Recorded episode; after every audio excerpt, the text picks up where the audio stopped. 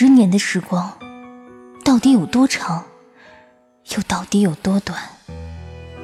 在生死离乱的岁月里，没有什么能比爱情更让人感到温暖，也没有什么能比爱情更让人感到心冷。多年的恩怨，似水无痕，在痛彻心扉中，他才发觉自己一生中最爱的人，依然是他。往昔种种，烟云一般在眼前腾起、消散。他终是不忍负他，只是他一生中是最美好的十年，却如梦幻泡影，从此不在。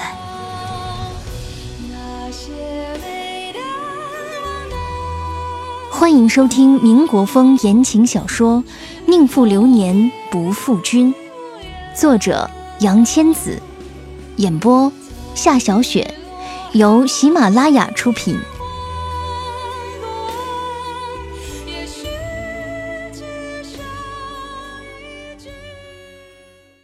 第二十二集，第五章：此生此夜不长好。二，沈群玉那一次再遇见高树清，他已经不像小时候那样又黑又瘦。好像长开了的小树苗，五官明晰了些，皮肤也白了，依旧是单眼皮，细长如柳叶，眼尾处微微上挑，乍一看也是个英俊逼人的少年了。然而沈群玉对他小时候的印象太深，只记得他追在人家身后欺负有多开心，此刻见了。倒没有少女见了异性的娇羞，上前拍一下高树清的肩膀，说：“小柴火，没想到你都长这么高了。”高树清的身量比司徒承恩还要高一些，极是笔挺细长的身材。沈群玉才到他胸口，说话的时候只能仰望。高树清低头看他，他的眼睛依然乌溜溜的。还透着小时候那样狡黠顽劣的光。那时，高树清的父亲高树坤跟沈大帅之间已有裂痕，但二人相交多年，还没有到撕破脸皮的地步。这一次，沈大帅邀请他们一家三口到沈府过年，也抱了一丝想挽回这份昔日之情的想法。只是这些。当时他们这些小孩子是无法领会的。高树清笑了，笑容里有些羞涩，但已经比过去开朗多了。他说：“六姑娘，我现在比你高喽，你可不能再打我了。”小时候那个经常被他打哭的小男孩，现在已是个玉树临风的少年。沈群玉却依然不认生的踮起脚尖。啪一下拍了他的脑门，谁说我不能打你的？难不成现在你会还手不成？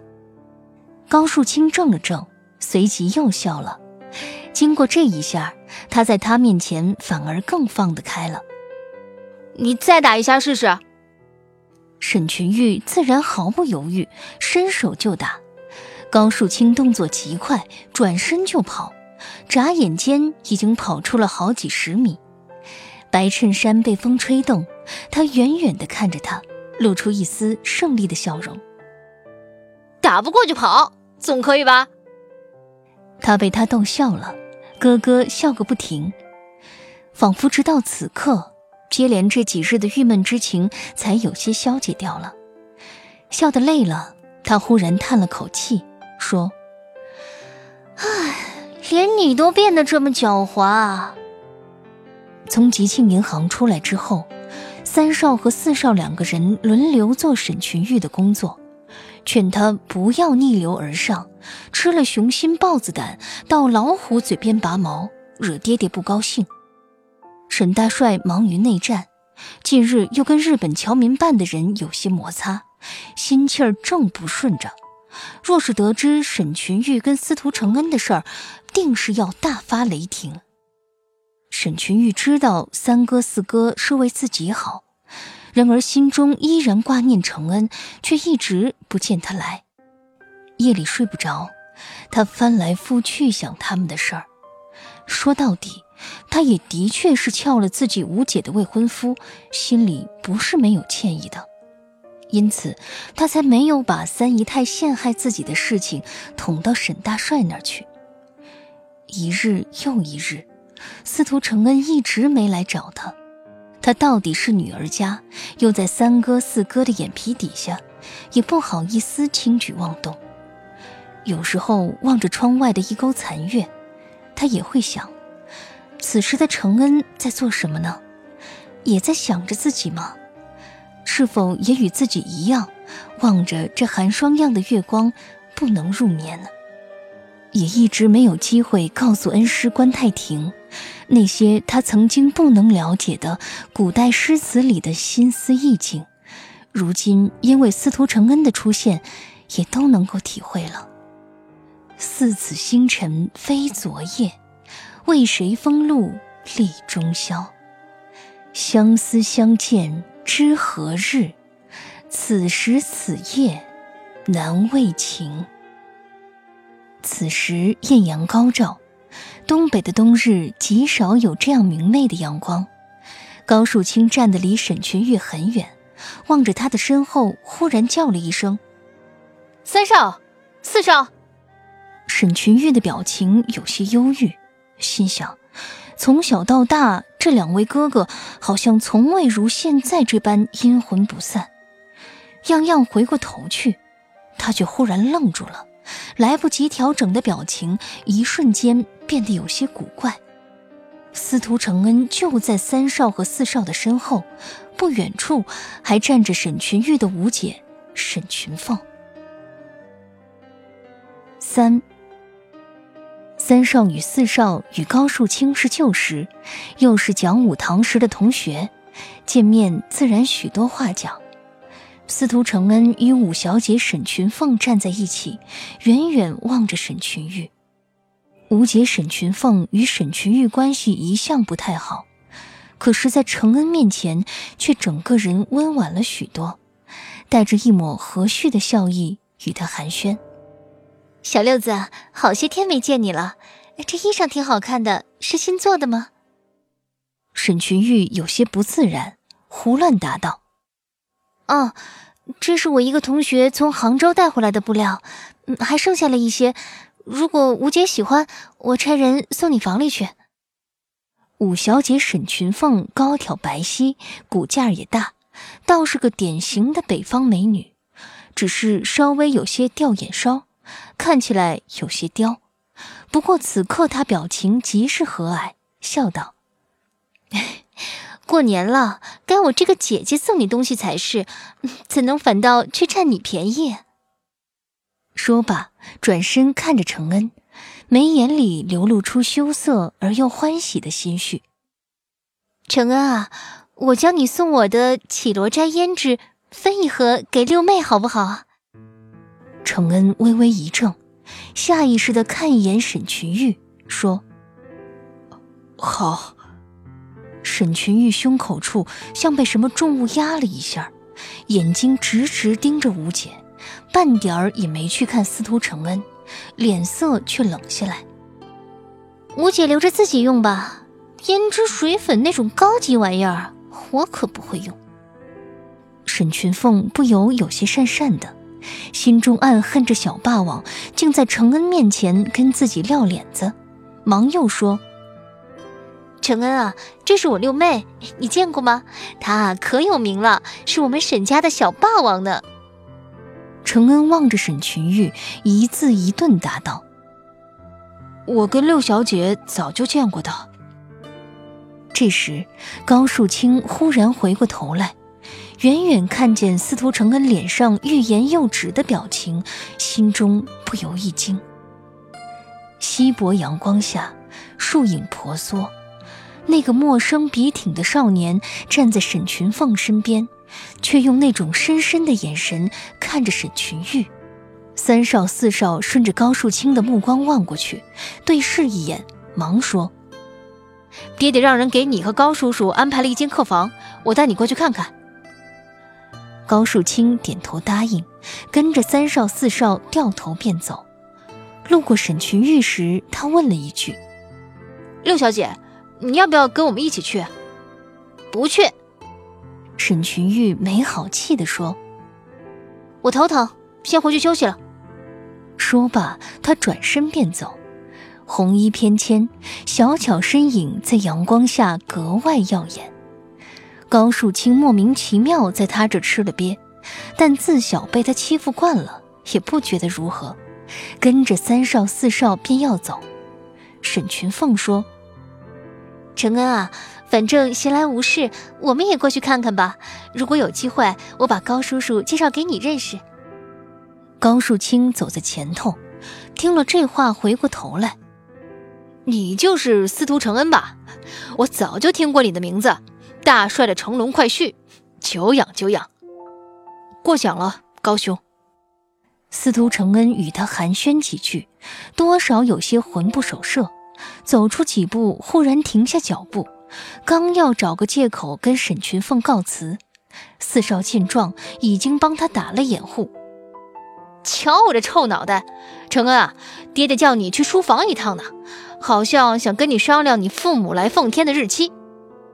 司徒承恩急忙应了，说：“哦，那你们先忙，咱们回头再见。”说罢便往相反方向走了，脚步越来越快。您正在收听的是喜马拉雅出品的民国风言情小说《宁负流年不负君》。四，小六，小六，你等等我！司徒承恩一路小跑，可算追上了沈群玉，哪知他竟越叫越走，他费了好大劲儿才跑到他前面来。站住！司徒承恩累得喘不上气。你，你听我说，还有什么好说的？沈群玉气的声音都微微发抖。这些天，你都跟我吴姐培养感情来着吧？不错。说罢，便要大步绕过他。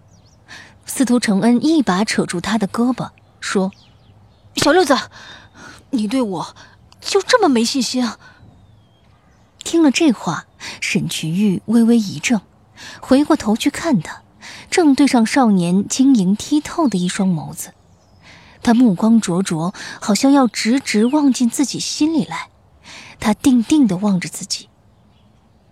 你以为我司徒承恩说过的话会不算数吗？沈群玉停下脚步，嗔怒的质问心上人：“那你为什么同他在一起？为什么不来找我？”沈群玉的声音低下来。脸颊微微热了，多少个日夜，他出现在自己的脑海中。如今相见，心头却好像有说不尽的欢喜和气恼。三姨太一直怕你抢了自己女儿的风头，处处防着你，我怕她再下手整你。司徒承恩将手缓缓滑下他的胳膊，握住他的手腕，轻轻晃着。沈府这么多双眼睛看着我们，连三少四少都不同意，我自然要避忌些。你后悔了？沈群玉被他这样拉着自己的手，心头涌上无限甜蜜，强自绷着脸，却也怕他心里真的打了退堂鼓。承恩猛地攥紧了他的手，微一使力，便将他拉到身边。淡淡的男子气息四溢开来，包围住他。他低头看他，说：“怎么会呢？咱们俩的事儿，只要你不反悔，我一定奉陪到底。”此时已是暮色四合，夕阳浅浅的一层覆盖在沈府后花园的假山柏树之间。这样冷的天气，手是凉的。脸也是凉的，唯有一颗心滚烫在胸腔里。沈群玉浑身无力，提起手来轻捶一下他的肩膀。你就会哄我，这些天我还以为你把我忘了。我已经写信回家了，咱们的事儿还是得父母做主。程恩垂头看着沈群玉，不过几天功夫，小脸瘦的都出尖了，心里自然不舍得。你放心，他们啊一向开明，领会过西方民主自由之思想，想来定会为我做主。听他这样说，沈群玉也稍稍放了心。这一连几日的胡思乱想，如今有种尘埃落定的感觉。那穹顶微光下的海誓山盟，原来真的不只是梦。纵使这神府小六素来粗枝大叶，像个男儿，这一刻也娇羞无限，柔情万种，轻轻靠到承恩怀里，沉默一瞬，更胜千言万语。他把耳朵贴在他胸前，咚咚的心跳越来越急。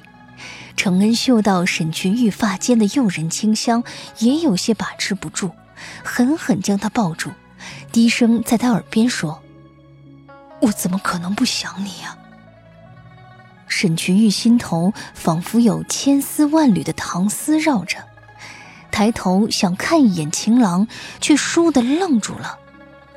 越过司徒承恩的肩膀。他看见站在不远处的高树清正在怔怔地望着自己。高树清原本呆呆地望着他们，脑海中一片空白。此时对上他的目光，知道再藏不住，只好硬着头皮从树后走出来。司徒承恩察觉有人，已经松开了怀中一人，转头看见高树清，不知是敌是友，不由怔了片刻。沈群玉皱了皱眉。小柴火，你怎么在这儿？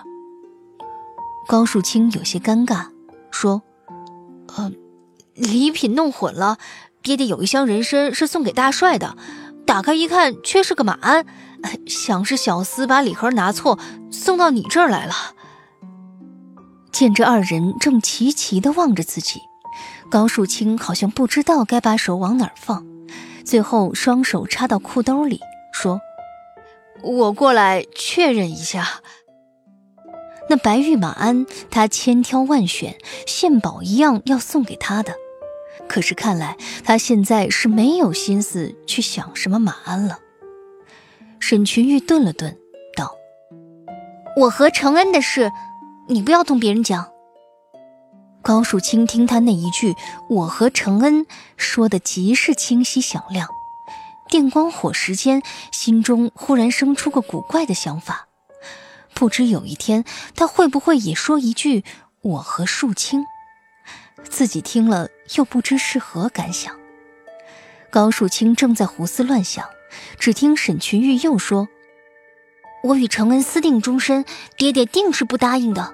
你若是把这事传出去，可就是要我的命了。”听了这话，高树清心底倒抽一口冷气，顿住片刻，正色说道：“树清不是嚼舌根的人，六小姐只管放心。只是沈府人多眼杂，恐怕纸包不住火。”说罢，却将目光移到司徒承恩身上，似有探寻之色。司徒承恩道：“多谢高兄。”说罢，似是无意的攥住沈群玉的手，说：“我会找机会同沈群凤说的。我已经有了心上人，他能主动退婚，则是最好。”沈群玉歪头看着程恩，一双眸子晶莹璀璨，有如明星落海，水亮似箭。多年以后，高树清依然记得他那一刻的神采。直到后来发生了那件事儿，高树清便知道，这一生沈群玉永远不能再用那样的眼神望向司徒承恩了。可是因为他了解沈群玉，所以便也没有奢望有朝一日他能在司徒承恩之后，得到他用那种明星落海、水亮似箭的眼神望他一眼。